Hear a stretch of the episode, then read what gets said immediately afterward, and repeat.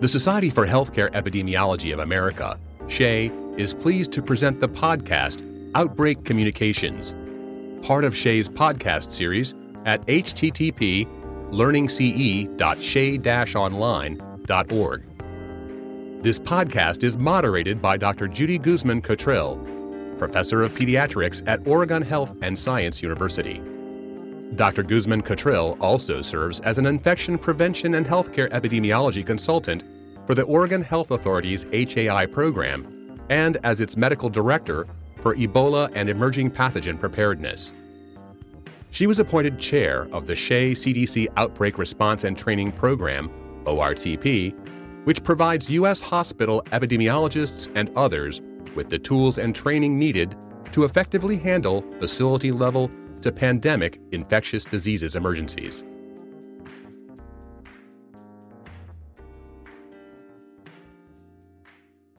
Today, I'm joined by Dr. Zachary Rubin, an expert in infection prevention and healthcare epidemiology. Zach will be sharing his expertise about the importance of effective communication in his field of work. Dr. Rubin is a specialist in infectious diseases and is the medical director of clinical epidemiology and infection prevention at the University of California, Los Angeles. Before coming to UCLA in 2006, he was a guest researcher at the CDC in the Division of Healthcare Quality Promotion for the last two years of his ID fellowship at Emory. His areas of interest include the use of molecular diagnostics in hospital epidemiology and the application of lean manufacturing methodology to improve patient safety in resource limited settings. So, Zach, let's get started. One of your major roles at UCLA is serving as a clinical epidemiologist.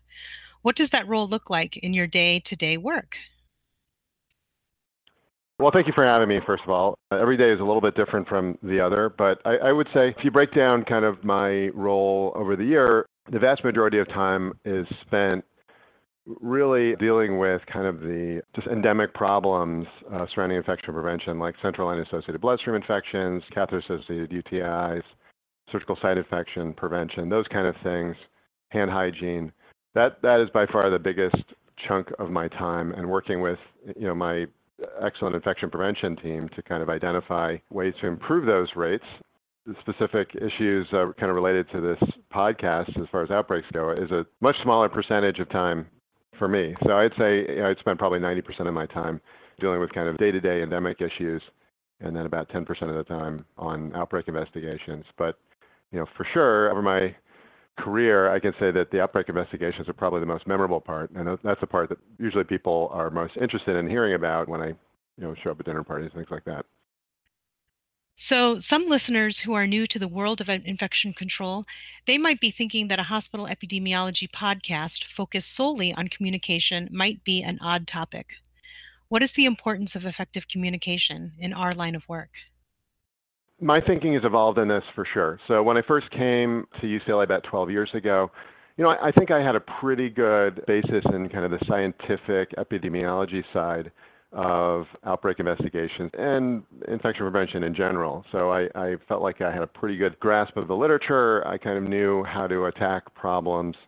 But I, I hadn't really had a lot of education about how to communicate those kind of goals and activities out to, to other groups. And I think you know I have a much better appreciation for that now, especially surrounding outbreak investigation specifically. So you know it's it's important on a day-to-day basis to really be a good communicator as a hospital epidemiologist because for the most part you end up being kind of the shield for your infection prevention department to be able to do what they need to do in the hospital. So being able to communicate and tell people why you're doing what you're doing is really critically important it's really acute in an outbreak setting. So I think of communication being at least 50% of the outbreak investigation because you know without effective communication, the other scientific and technical parts of the investigation are, are not as effective. Maybe I could give you an example early on in my career, this is one of the first outbreak investigations I ever dealt with. There was a kind of affiliated but not a UCLA urologist who contacted me and asked me to come and investigate an outbreak of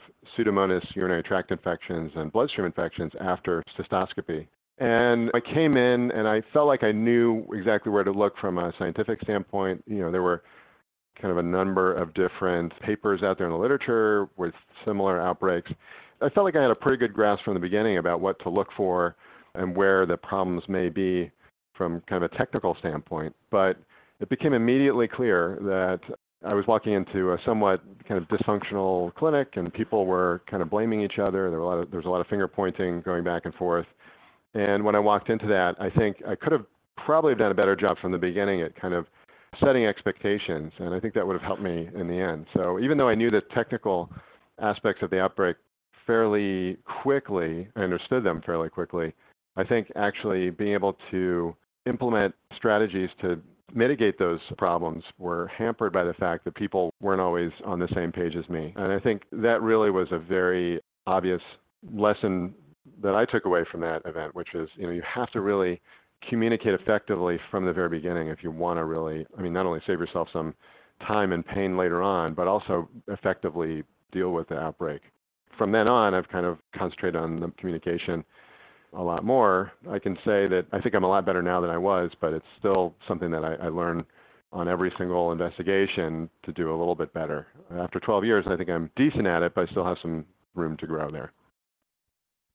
Yes, absolutely.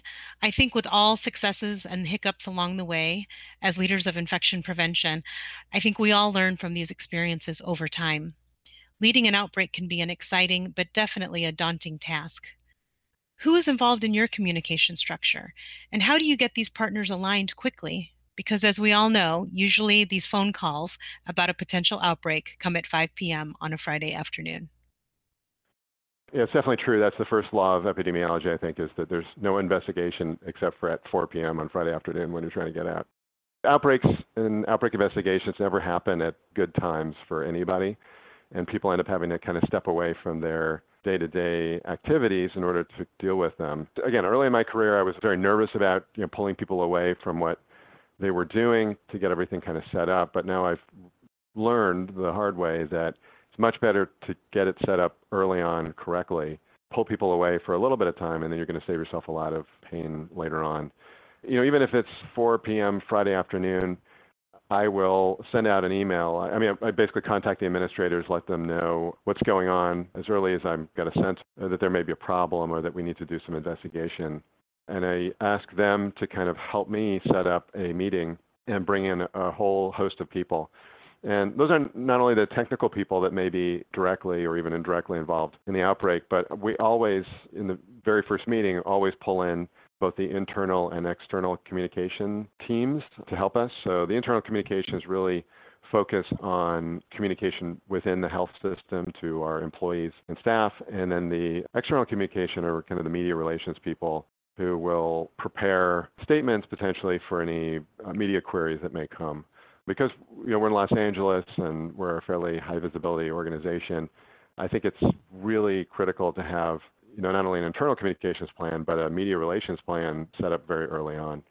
So if they're involved from the very beginning, they kind of know the technical issues surrounding the outbreak, they hear what you're doing, and they're able to help you prepare some communication beforehand so that if the media starts to contact you, you're able to kind of push it out fairly quickly and efficiently, and you don't have to scramble to get things done. So I felt that it's really, really helpful to have communications people involved very early on. A lot of times, you know, I'll end up being the one who kind of writes the initial statement, and then they'll go through and edit it. But having that ready is is so helpful beforehand.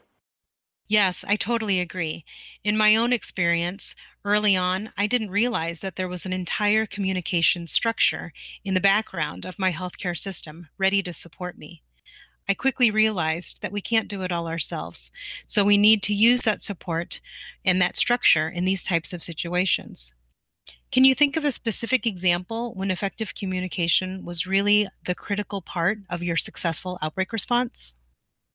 Again, I think it's critical for every outbreak response I've really dealt with. I'll give you just kind of a general idea and then kind of give you a specific incident maybe afterwards. But the way I think about it is that you have kind of micro communication and macro communication and internal and external communication. So we talked a little bit about the internal and external communication, but as far as the micro and macro communication goes, it really starts from the very beginning. So as I said with that urology outbreak that I first dealt with, kind of walking into the situation on the first day where you're just really trying to sort out what's going on, it's really important to communicate really effectively with the people who are on the ground, who you may be working with.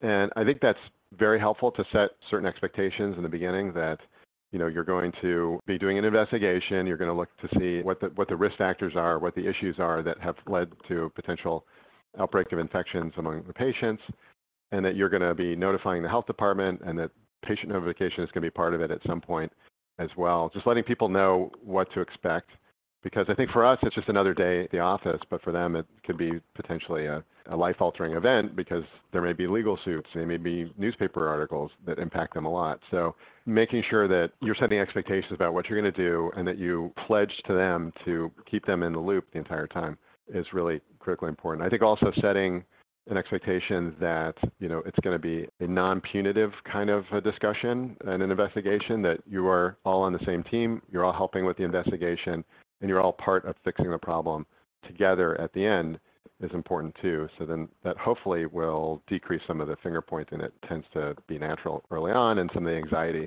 that no matter what is going to be part of that. From an internal communication part, that starting that way is really important. I think also realizing that you're going to need to communicate more broadly with the staff within your institution is important as well. I feel strongly that you should be doing that as early as you can. Just let people know that there's an investigation going on because I think rumors get started and you know if if if there's not enough information that people have, I mean they they need some information but not too much information. But the less information you give people, the more rumors there are, more people fill it in on their own, and the more difficult it can be for you to dispel those rumors later and try to get work done externally too. So dealing with those first patients, I think is important. I think there's a lot of anxiety on the part of healthcare providers to disclosing the investigation to patients is natural, but I think it's ultimately really detrimental to push that off. The longer you push it off, the more it can come back to bite you later, mostly because patients really want to know what's going on early on if possible. And also because if it ends up within the news media, the news media tends to focus a lot on when you should have notified patients and when you actually notified patients. In the outbreaks I've read about, at least in the newspapers, I think the hospitals tend to get dragged over the coals more for slow notification for patients than they do for anything else.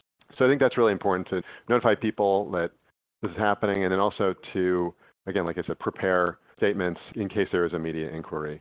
And I could tell you, it wasn't an outbreak per se, but like one example where communication was really almost all of the things that we did was a couple of years ago when the FDA uh, identified a outbreak related to the Sorin 3T heater coolers, which we use here at UCLA.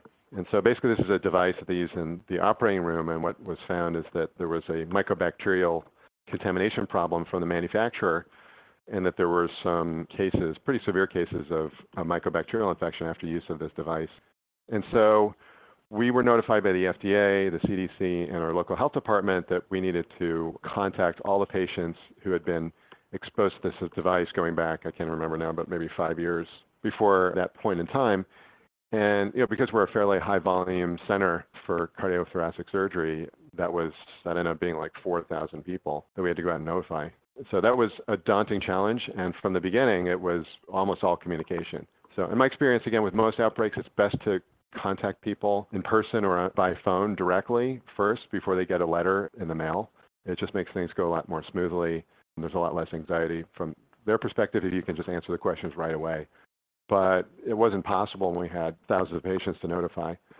So what we did was took a few pages from uh, previous outbreak investigations that we'd had, knowing that we may get a lot of really anxious calls back. We set up a hotline so that people could just call in and then we sent out letters to everybody who may have been exposed to this machine, not only to explain what happened, but also to contact us to let us know if they were having any symptoms. And we gave them kind of what to look for.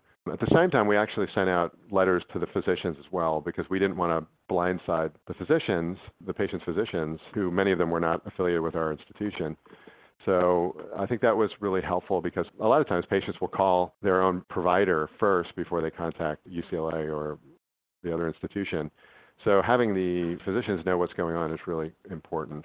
So I, I think it went actually smoothly. It was in the newspaper a little bit, but I don't think there was a huge fear around it. So we ended up getting not as many calls as I thought we were going to have, but having that structure in place with the hotline, actually we hired some additional nurses to come and help staff was really helpful in the end of the day and kept my anxiety level down, even if a lot of other people were very anxious about it. Well, that is such an impressive way to make sure that there is effective communication between your facility, the referring physicians, and the potentially affected patients. Your description really reminds me of the CDC CERC, or the Crisis and Emergency Risk Communication Strategy. And I think you really nicely conveyed that um, the, a great example of CERC. There are six principles of CERC. The first three are to be right, to be first, and to be credible. And you've already definitely spoken to that.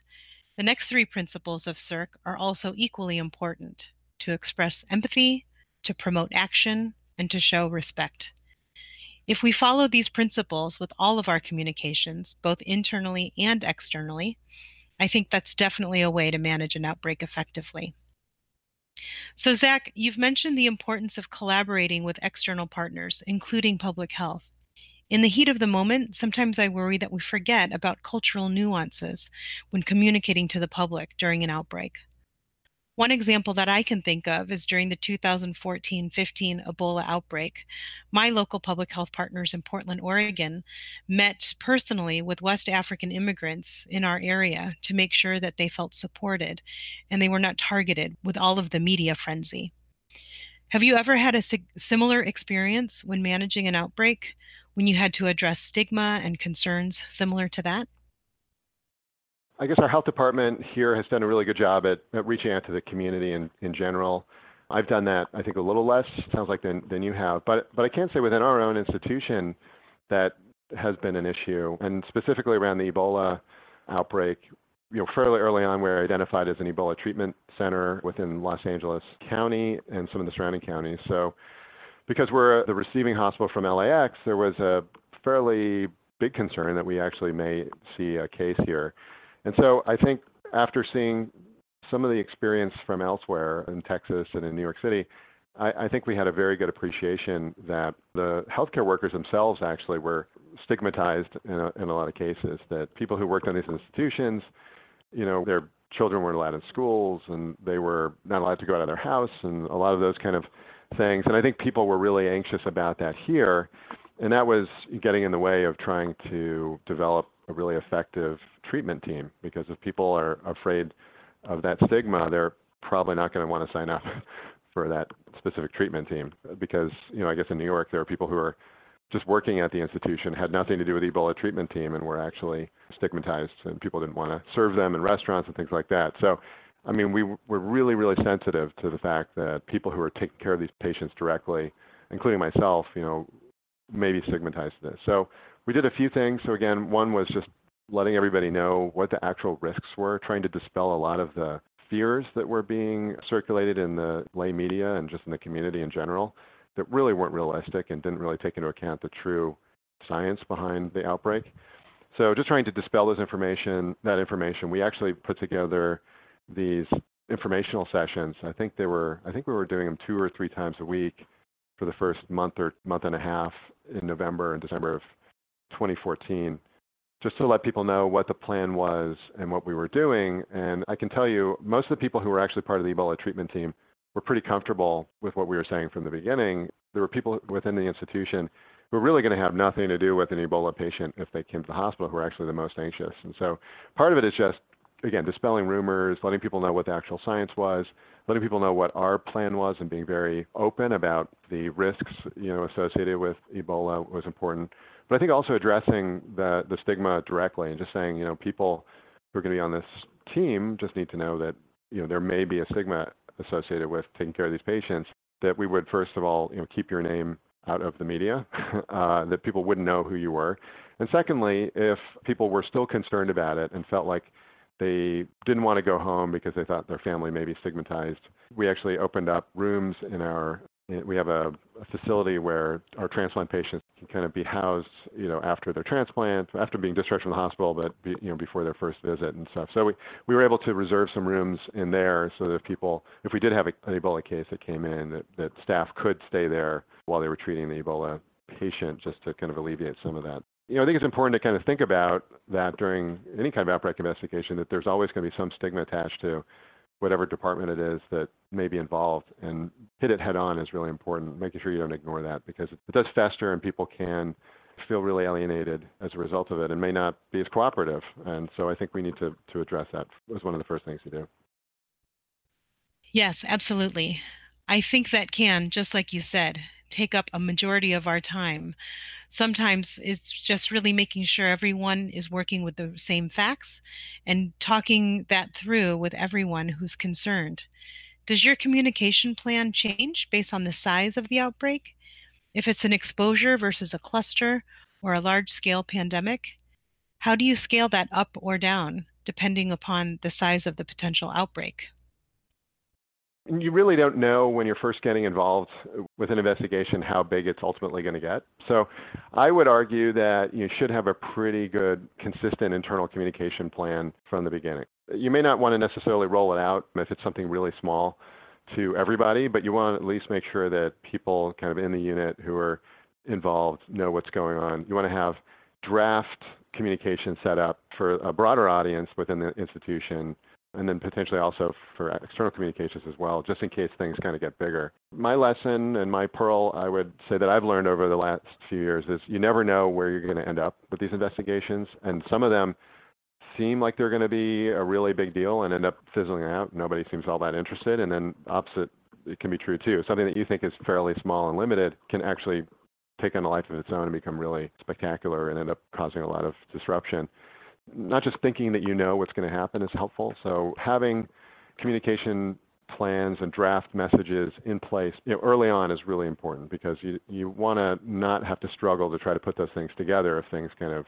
hit the fan later on. So my argument is that you need a pretty consistent internal and external communication plan for every investigation that you're doing.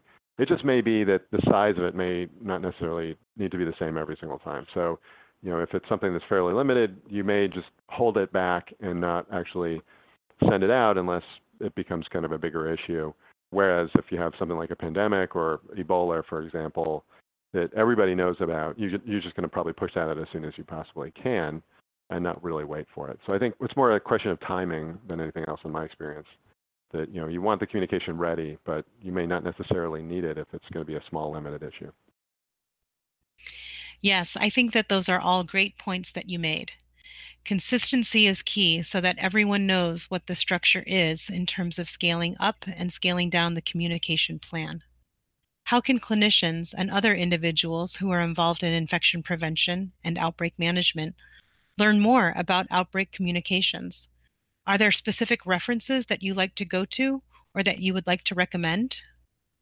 Yeah, absolutely. I mean, I think the talk a little bit about the TP tools, but I think those are helpful. I think also reference books are helpful too, and, and there's a number of really good infection prevention books that are helpful. I tended to concentrate more on the kind of scientific, technical parts, uh, and then kind of skim through some of the communication, the softer topics. But I can tell you I've gone back to a lot of those chapters and reread them over the years. They're, they are very helpful.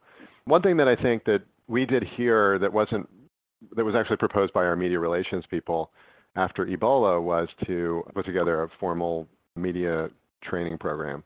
And that was just a one day meeting. I actually did it with our chief medical officer and my associate medical director of infection prevention, a few other people. It was very, very helpful. Basically, what they did is someone who is trained as a reporter, and basically, we went through almost like a mock kind of situation, and they helped us kind of develop ways to speak with the media better, and they videotape the whole thing and then show it back to you later. It's, it's very humbling to actually see yourself videotaped and have to critique yourself later. I think it was incredibly valuable. It just gave me a better understanding of, of what the media is looking for and how you can help shape some of the narrative as opposed to always just kind of being on the receiving end of whatever they're going to write. So we ended up never having an Ebola case, although we had some rule-out cases, but we never actually had an Ebola case. So it ended up being very helpful with later outbreaks that we had to deal with that were highly covered in the media. So uh, I would I would suggest that's something that maybe is a little bit out of the box, but media training is helpful in addition to all the other resources that are out there. Those are all great suggestions. I actually also did media training around the time of the H1N1 pandemic in 2009. And one of the pearls that I always share with people who are talking to the media or doing a telephone interview is before I say anything, the first question I always ask is Am I being recorded? Because sometimes you are and sometimes you aren't. Sometimes in the pre interview discussion, if it is being recorded, you must be well aware of that before you start chatting with whoever's on the other side of the telephone line. I wanted to make sure that the listeners are all aware of the ORTP website that Zach mentioned.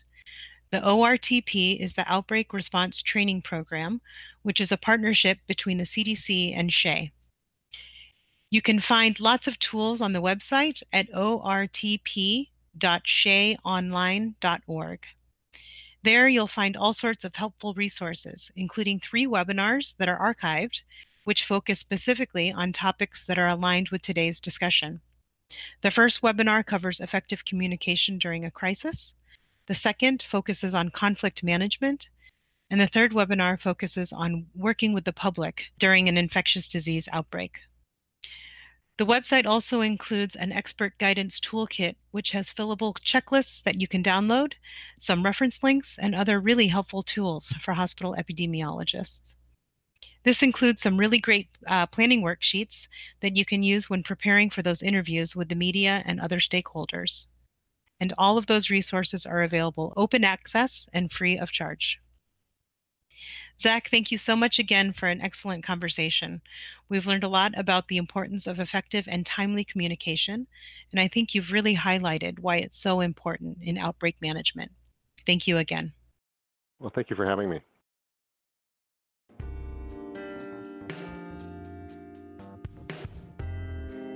SHEA will be hosting Outbreak Response Week September 17th through 21st. To learn more about SHEA's work in outbreak preparedness and response, visit www.shea-online.org.